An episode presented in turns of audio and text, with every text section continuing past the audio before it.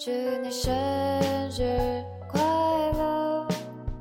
祝你生日快乐！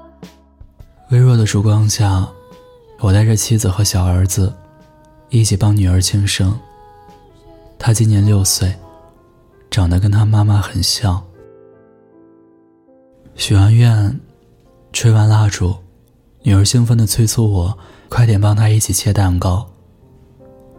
他先把蛋糕给了弟弟，然后递给他叫阿姨的继母，又给了我一块最后切下两块一块给自己，另一块放在一个空盘子里，眼睛直勾勾地盯着门口。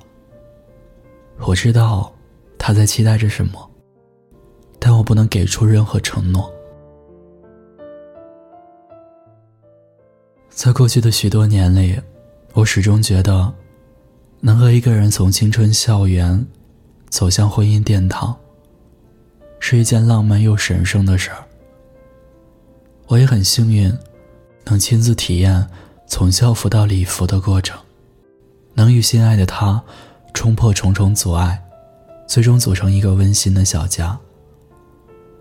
我们在婚后很快有了孩子，因为他的身体不好，自从怀孕以后就休息在家，我就一个人扛起了生活的担子。虽然说那会儿的日子过得挺清贫的，但他会把家里安排的妥妥当当，也能照顾好我的父母。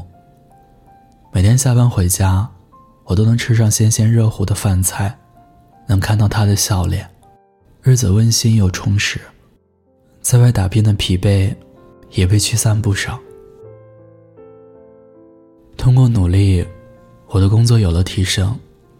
生日那天，我开心的抱着他说：“亲爱的，我们现在生活正在越来越好，你相信我，我会让你变成世界上最幸福的女人。”他冲着我咯咯的笑，高兴的一时半会儿都合不拢嘴。并且轻声嘟囔：“那你要更努力哦，咱们孩子的奶粉钱就全靠你了。”我用力点了点头。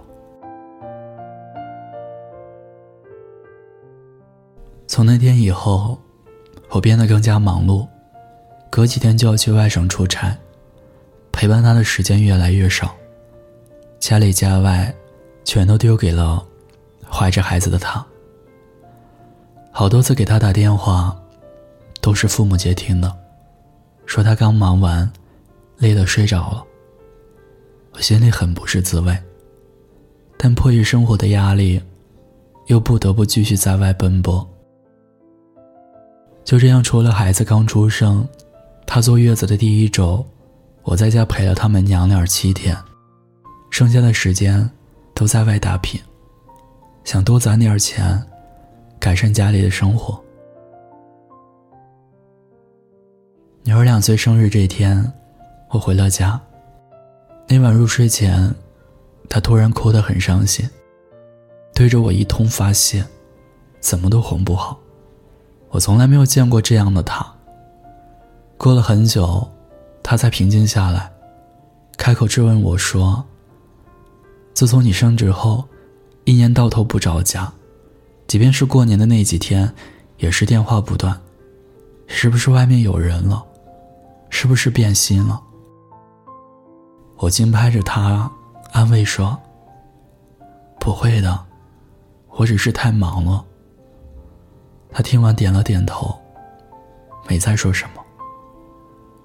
可我没有想到的是，那颗名叫怀疑和不安的种子，竟会在他的心里。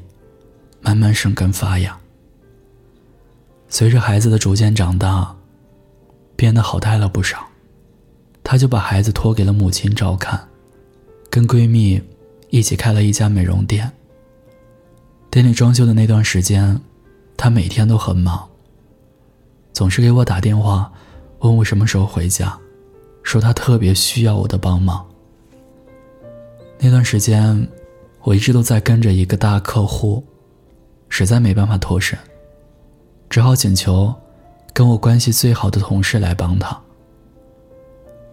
大概真的是天意弄人，在我那位同事频繁的帮忙下，他们两人竟互相暗生情愫。二零一九年的年底，他给我打电话，跟我说，四川老家的弟弟要结婚了，想让我陪着他一块儿回去。好巧不巧，公司又安排我去跟一个大单，我就给小舅子转了个大红包。又安抚了他很久，又让他一个人带着孩子回了娘家。他在娘家住了将近两个月的时间。过完正月十五，他回来了，是带着离婚协议书回来的。我问他为什么，他什么都没说。办完离婚证，走出民政局大门的时候，我收到了一条他发来的信息。他说：“我曾经的爱人，谢谢你，给了我一段幸福甜蜜的时光，也陪伴着我走过了我最好的年华。可随着你的工作忙碌，当初承诺我的陪伴越来越少。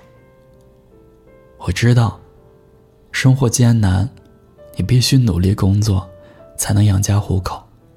但我想要的。”还是你的陪伴，这才是我当初义无反顾选择跟你在一起的目的。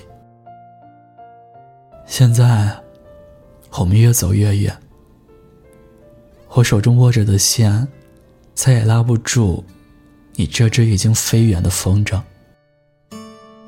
对不起，最终是我先变了心。拜托你，照顾好我们的孩子。也祝你前程似锦。离婚后，他带走了他全部的私人物品，唯独把孩子留给了我。如今，除了户口本上有他名字的那一页，证明他曾经跟我们共同生活过几年之外，我和女儿的生活里早已没了他的痕迹。对我女儿来说，亲生母亲的爱成了她人生中缺失的风景。对我而言，她也是我人生旅途中浓墨重彩的一段美景。再见了，我曾经的爱人。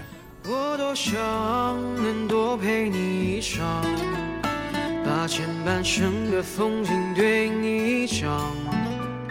在每个寂静的夜里，我会想那些关于你的爱恨情长。我也想能够把你照亮，在你的生命中留下阳光，陪你走过那山高水长，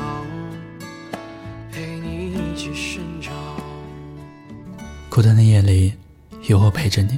我是念安，微信公众号搜索“念安酒馆”，想念的念，安然的安，我在古城西安，对你说晚安，亲爱的你，好梦。